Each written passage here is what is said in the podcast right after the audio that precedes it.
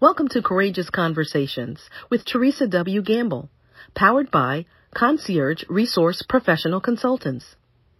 Courageous Conversations is a diversity, equality, and inclusion initiative. It's a gracious space for meaningful discussions about culture, life, business, work, learn, live, worship, and play. It's an audio encyclopedia designed to bridge cultures and generational gaps through active listening and action oriented changes towards liberation for all. Our special guests are today are Tyrese S. Gamble and his wife, Alexis Gamble. They reside in Mobile, Alabama. Tyrese Gamble is a native of Jacksonville, Florida. Alexis is a native of California, but together they are building home in Mobile, Alabama. Tyrese is a recent college graduate as well as his wife. Isn't that cute to be married and going to school together? As well as he is a pastor of the Tower Ministries.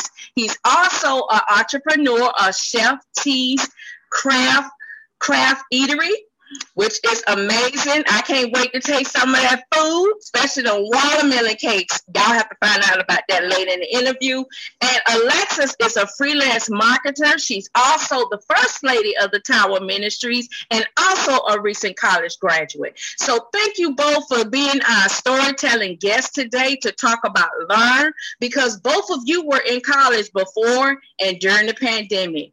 So who is Tyrese Gamble? And then we'll hear from Alexis? Um, well, um, my name is Tyrese Gamble. Um, as uh, the host said, uh, we thank again before we get started. I just want to thank her for having us on and inviting us to uh, do this. It's uh, really fun, and I really am going to enjoy what's going to be talked about here today. But um, I am a native of Jacksonville, Florida. I've lived there most of my life. Moved here, moved to Mobile in 2014. Um, shortly after well, a couple years after dating, me and my wife dated, um, I moved here, um, just kind of get a fresh start, um, move forward, get some things done, move my life ahead. Uh, you know, I feel like it's necessary for people to do that. Uh, after much convincing um, between her and my mom, it kind of convinced me to go back to school and finish my degree because I had uh, withdrew the first time around. Uh, wasn't really prepared. Uh, so I kind of got some things revamped, uh, refocused, uh, got some help getting some ideas and mindsets straightened out. But it was really, it's been an exciting journey. Um, it's had its ups and downs, it's had its rough stages, but I wouldn't take anything from it because I have some awesome things, some awesome results that came from it. So uh, that's just uh, it's a little bit about me. um, I'm 28 years old not that old, but I, I feel like there is a lot that I could offer, um, even at this age. So uh, yeah, it's just a little bit about me.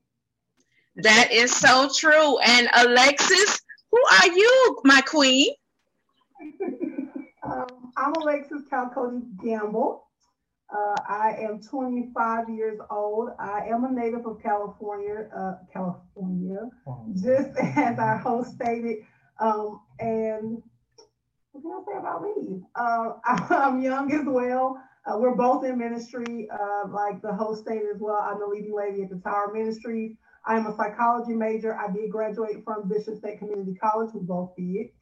The Wildcats here in Mobile, Alabama, uh, in 2020 during the pandemic. So um, that happened, uh, and I have a goal to uh, counsel uh, individuals, just like we do with our ministry, but to also do it um, just as a career. So I am also a freelance marketer. I'm in advertising. I um, advertise for a lot of businesses, um, but you may know online. You may see my face somewhere and everywhere. That's who I am. Awesome. That's interesting. So that segue into our next question about learn. I know, um, Tyrese, from reading from your bio, you had a background in sports, you had a background in church. I think you're a fourth generation's preacher's son. You have a back, you know, a, a community advocacy background um, as well as Alexis, because you have the heart and the passion to pastor. Both of you have the heart and the passion to help couples, regardless of how long they've been married, whether they're newlyweds to, you know, 10 year senior people. But I want to talk about your experience um, first, Tyrese, attending two historical black colleges, one in Jacksonville, Florida, one in Daytona Beach, Florida, which um, Jacksonville is Edward Waters College, Daytona Beach was Bethune Cookman College. What was your experience at those colleges versus the college you attended in Mobile, Alabama? Well, I can say first and foremost that uh, both of those were HBCUs. Um, very prominent HBCUs. We know Edward Waters is the oldest HBCU. Um, and Bethune Cookman is one of the most renowned HBCUs, not just for their band, but for just how they got started and their uh, academia status. Um, I could say the experience was um, a lot different, whereas I'm used to being um, in a mixed school. I may be me uh, minorities may be the the I guess would say the least number compared to the other races. Um, but at HBCUs, it's the complete opposite. It's you're seeing kids you grew up with, you went to high school with, you went to middle school with, um, kids you see around the neighborhood. It's, uh, it's, it lends a different experience. It's a more homey feel.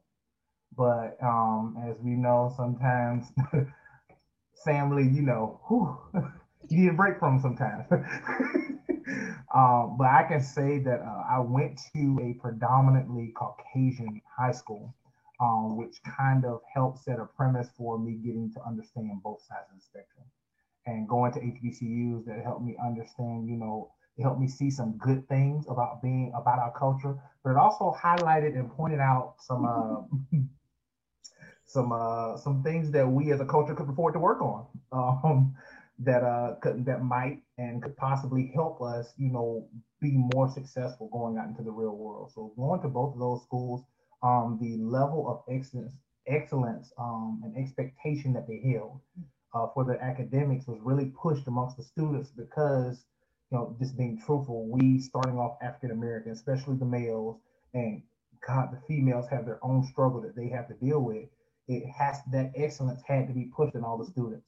So if your grades are slipping, that hey, go talk to your instructor. Let's go find out what's going on. Let's come up with a plan so we can get you back on track because the world, if the world's already expecting you to fail, I'm pretty sure the instructors who lived in this world longer than us don't want us to fail. Don't want to see us go down that road. Don't want us to become another negative statistic. So I feel going to those HBCUs kind of prompted me for some things that were to come because I mean, at some point in our lives, every African American is going to go through some kind of racial injustice, some kind of discrimination, some kind of uh, being looked over, um, being uh, shunned, being thought less of because just because of our skin color and the um, I would say the reputation that comes behind growing up in a I guess less fortunate upbringing or background. So I would say those two uh, those two colleges really helped kind of prepare me for a lot of things that were to come ahead. That's awesome. So, what about your background experience, Alexa, um, in academia, maybe um, high school, and you're embarking upon college? What was your experience? Uh, well, from uh, an early age, most of my education, most of my grade school education was a predominantly uh, Black school, uh, all the way up until middle school, about the end of middle school, uh, going into the eighth grade. Um, at that point, I had a whole life change. My mother passed. We I grew up in a more impoverished area, um, as we would commonly call the hood. There's one every uh, in every state, and so I grew up uh, on the other side of the track, if you will. And so most of my um, schooling up until eighth grade had been predominantly Black, uh, African American um, students, and so that was what I was used to. And when uh, I had a culture shock uh, going into the eighth grade. I, I then, for the first time in my life at that point, uh, joined, started a school that was diverse, right? I didn't have, I didn't look over and see everybody in the classroom look like me. Uh, so that was my uh, first opportunity to really see uh, and work amongst other cultures. It was eye opening. And from that point, I went to high school, I went to diverse high school because I had gone from the hood to now moving in with um, a, a, an uncle who were uh, successful. My uncle was a psychologist, partly reason I'm going myself now. and his wife was a nurse. So uh, we they lived different, okay, than I was accustomed to. So I, I when I my education from that point on until college has been diverse. But I will say that my experience from predominantly black uh, schools to changing over where um, the, the majority of the population is Caucasian, um, and then African American, and I would say thirdly, probably Asian uh, um, student. It's it's it, it was I would say rewarding because it taught me more of the life skills I would need preparing for college. Um, I think a lot of students, when they don't have an exposure young to other cultures, when they go to college, especially university, if they go off to college uh, away from family, it is eye opening and scary. So I think that that high school experience being opened up to um, diverse, you know, more cultures, it definitely prepared me for the university life.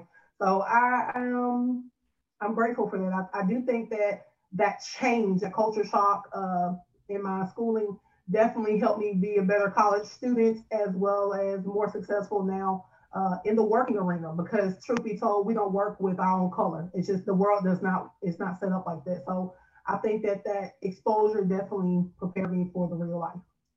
That's amazing. That's amazing. That's a good segue into um, the curriculum design in Black education versus the traditional um, privileged education that was created by the founders.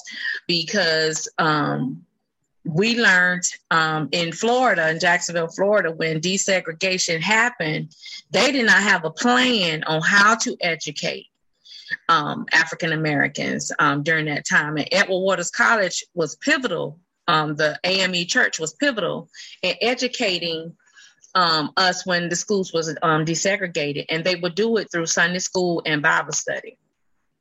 And with that segue, what was it like trying to go to school through a pandemic? I know both of you are both interactive. You're, you're both in the ministry, so that means you're always engaged with people 24 seven. And then all of a sudden, March 2020, the whole world shut down. So that means ministry shut down, school shut down, business shut down. How did you both were a, how were you able to pivot? And either one of y'all could chime in and answer the question. Um, I would say for me, um, this was really like a a life reminder because uh, in high school I took online classes um, because I was on track to graduate early. Um, if I would have had kept with it, I probably would have graduated high school around 16 or 17. Um, but for me, online classes was a struggle because I like that in-class interaction to be able to talk to my teacher face to face. And if I have a question, I just walk up to her desk versus trying to call her. She make that kid, she trying to change or something. I don't know. But um, so for me, it was a big reminder, but uh, it was a big reminder of that. But one thing I can say that I learned from that is that when this happened and I had to start taking my classes online, some people think that it's hard taking just a regular class online where you got assignments you got to submit through an online book or manual, but you're taking a technical course like culinary and you have class projects to do and cooking to do, different equipment, that's your at home stuff. If something go wrong, guess what? It ain't no fire extinguishers or no big water sprinkler system. Is you got to be careful that you don't burn your house down and, and you know mess up your own stuff at your house. So um, it, it's a big um, it was a big change for me. Um, I know um, at that time, especially during ministry, trying to adjust, trying to adapt um, uh, with the members and trying to maintain, you know, some form of pay through all of this. Don't lose your faith. Don't, you know, make sure you maintain your relationship with God and not just us telling it, but we had to put it into practice even more ourselves. Um, you know, just being in leadership doesn't mean that we don't face the struggle. It just means that we have to handle it differently than the world would expect us to. So it's you know something that we had to take into heavy consideration. It took a lot of uh, inner work uh, a lot of uh, looking in. Um, it gave us plenty of time to reflect on our marriage and yeah. hey, there's some stuff we've been overlooking. Let's let's let's start working on this. Let's start building on this. And that allowed us uh, from there to really institute some things in our personal life that translate over into our professional life and into our life and ministry. So I think that, you know, I would say the pandemic, though tragic, has been a blessing because it allowed families to re uh, reestablish that concept of family. Um, when was the last time you saw families having family dinners together? We can't go out to eat no more. So we want to sit around this table. We want to sit in front of, you know, let's watch a TV show. Let's do a movie night. So it saw we saw there was a lot of family interaction that was being reestablished. And one of the things we pray for is that families are reunited. Not saying that the pandemic was a good thing, but it did help in some area. It wasn't all bad. Uh, pretty much the situation is what you make it. And those who decided to pull something good out of this tragedy um, I believe it was a blessing to their home. I know it was a blessing to our home, but it it, it, it was not was not um, clear of its problems and issues and hardships and but if you we work through it together and I believe we've been doing okay since then. Um, I mean, all of what he said, but for me personally, as a student, um, I think that uh, university life because I graduated from Bishop. That was a community college. That was my uh, prereqs and stuff going into my psychology degree at the University of South Alabama. Go Jag. Um, it was a uh, another culture shock. Just when I thought, you know, I figured this college situation out, when the pandemic happened, and I was starting. So I finished one degree, but starting or you know, continuing rather my uh, second degree, second level of degree uh, at the university, it was like, okay, this is a bigger college. I thought I was gonna uh, be more on campus, experience the JAG life that it's known here for in Mobile, Alabama. But um, a lot of it was virtual events. I was like, what? This is not what I signed up for. I want my money back, I want the degree. um, it, it was just, it was really different. Um, everybody's on, on Zoom some some students have their camera off. Some of them got kids in the background. You know, it's just I think that for me, um, just like Tyree said, I don't do well online. Uh, I'm gonna say I didn't do well. I adjusted. Yeah. Made the Dingsley, yeah. you know. I adjusted, but it was a hard adjustment. It was really hard because I'm a people's person, if you can't tell. And so I like the camaraderie. I liked being able to be like, you know, making some kind of relationship with my professors.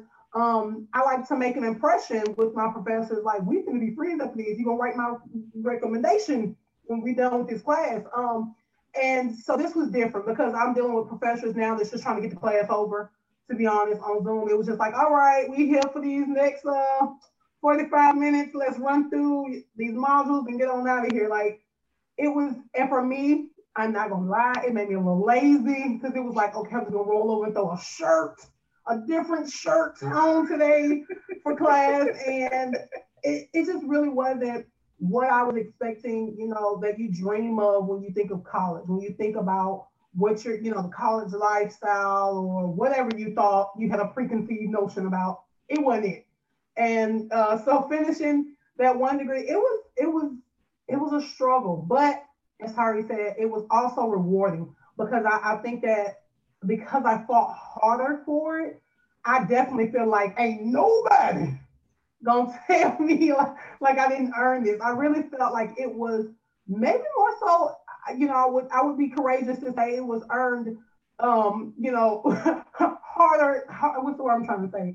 It was um it felt better to earn it through this pandemic than I guess it would have uh, traditionally because I felt like I just had to put my best foot extra forward, like two feet in in forward. So this this um this pandemic was just as Sari said, it was it was horrible for a lot of people. Um, I knew a lot of people lost loved ones, but those lo- being there as a ministry sake, I'm gonna say this to be done as a ministry sake, being there to encourage so many people. Whereas we were grateful to not have lost loved ones during this pandemic, um, but being there for other people who had, uh, it, it took it took another, I'm gonna say it, it took another part of my heart to be able to give it because when you don't really relate to something till it happens to you.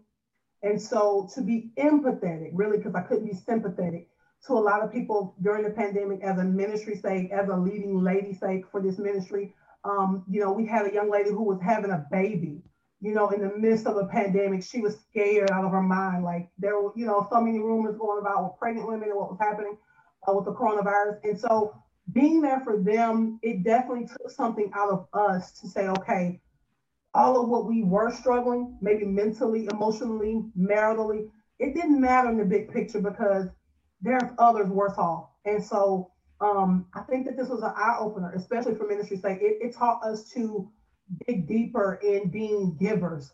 Um, and, and, and in doing that, we saw reward. We found another sense of reward when it came to ministry. It wasn't just, whereas we could see maybe um, quicker progress before the pandemic because we're seeing each other every Sunday, shaking hands, bumping fists, saying, hey, you know, love you, hugging, crying together in worship we couldn't do that. We could have just trust you were listening through the Zoom um, or through Facebook Live. And and so when we did get a chance to have those counseling sessions over the phone or or through Zoom or whatever, it it just it felt so much more rewarding to um, be there for be a rock for someone who who needed it. So wow. So even through your own uh, your own adversities and struggles, on t- the pandemic just added more weight and lividity on it that stretched you beyond being stretched where every fruit of the spirit was tried. What for you to keep your insanity so with your history and your background with the differences in education, the culture shocks and transitioning from an all white school to all black college to all black school growing up to all uh, diverse school. Then you go into college, you're trying to graduate.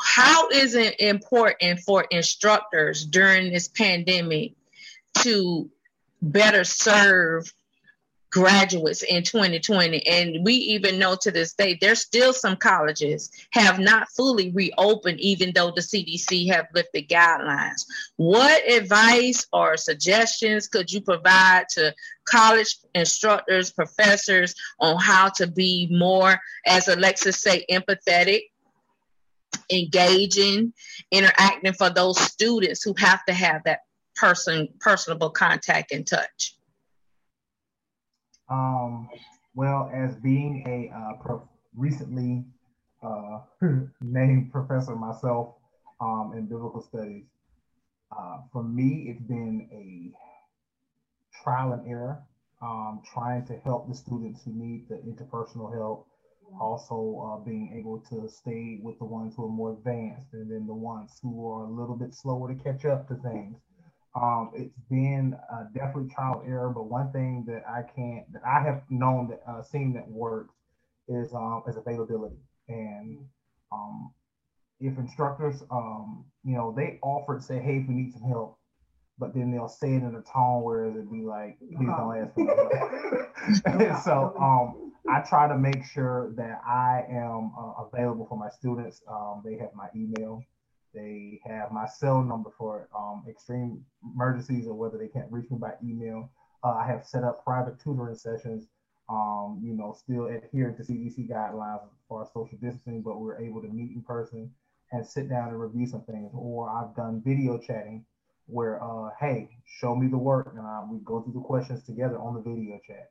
Um, so it's just uh, availability. Um, yes, it's a bit time consuming, Yet it's going, yes, it's going to require more of you, but it's a necessary adjustment for the situation that we're given.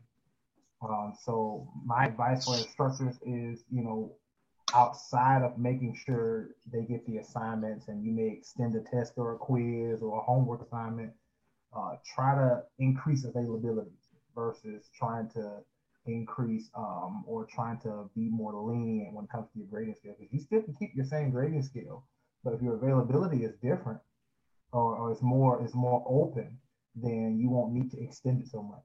You can help the students that need the help. You can set up a group. Uh, let's say you do an online group tutoring session where, hey, you submit the work or we go over the homework together.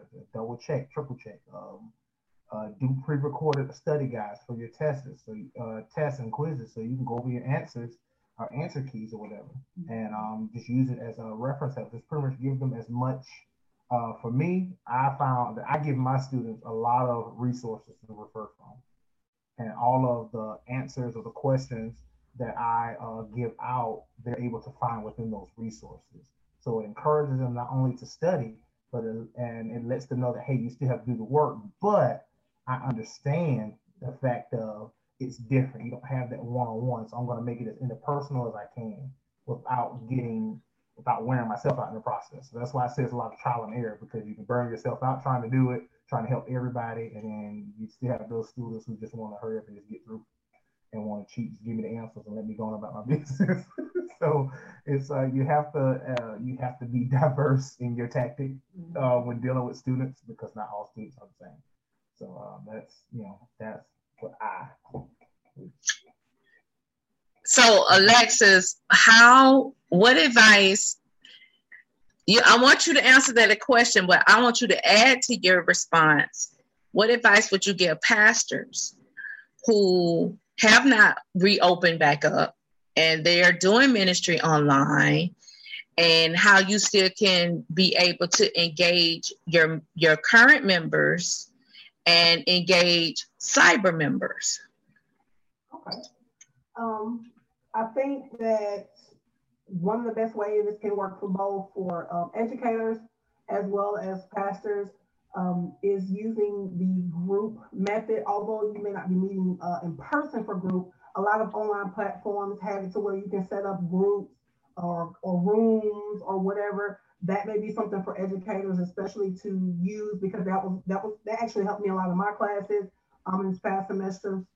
Being able to just break off in groups and just talk to one another, you know, maybe the camera went on for everybody, but just having it away from the professor time like you would in person to really kind of bond. Um, I think that that's, that works well. Um, you guys use that for bowl cuts as well, uh, for that shout out bowl cuts for their online seminary. Um, for pastors, I think that um, more check-ins, uh, like like Terry said, uh, it's going to be time consuming. Not saying you have to wear yourself out because uh, we don't believe in being worn out. We're trying to make it long, longevity. Long, long and strong. Long and strong. but um, maybe and maybe a sign is you can have group leaders, right? Depending on the size of your ministry, uh, have some group leaders. Uh, there's another um, able minister in, in, our ministry that we're giving some assignment. Hey, if uh, people in your community, if they're local to you, spread out. We'll give you some shells. You know, y'all can sit out on your lawn or whatever and pray together, or you know, worship to give them a word. You know, whatever the case or you know for uh, you all who may have a bigger ministry to where you don't have enough um, maybe you don't have enough group leaders let's be honest. Maybe you don't have enough strong trustworthy group leaders just yet. Then you know you can just kind of stretch out your time to where you are doing either outside of your sunday morning or sunday big service. You're doing some midweek service where you're meeting online but not just in a live platform one, one good idea that we found is using uh, online platforms uh, that are free, such as Restream. Thank you, Tyrese and Alexis, for that beautiful story. You can reach out to Tyrese for chef and catering services at Chef T 2020 on Instagram and Facebook. Email through Crafted Eatery, that's C R A F T E D eatery at gmail.com. Their ministry, Tower Ministries on Facebook and Instagram. They're located in Mobile, Alabama for prayer requests, individual and family counseling, marriage and motion ministry. All statuses are welcome. You can email to set up an appointment at marriagemotion365 at gmail.com. You've been listening to Courageous Conversations with Teresa W. Gamble. Courageous Conversations is powered by Concierge Resource Professional Consultants. And remember, do not get weary in well doing. You shall reap if you faint not. Galatians chapter 6, verse 9.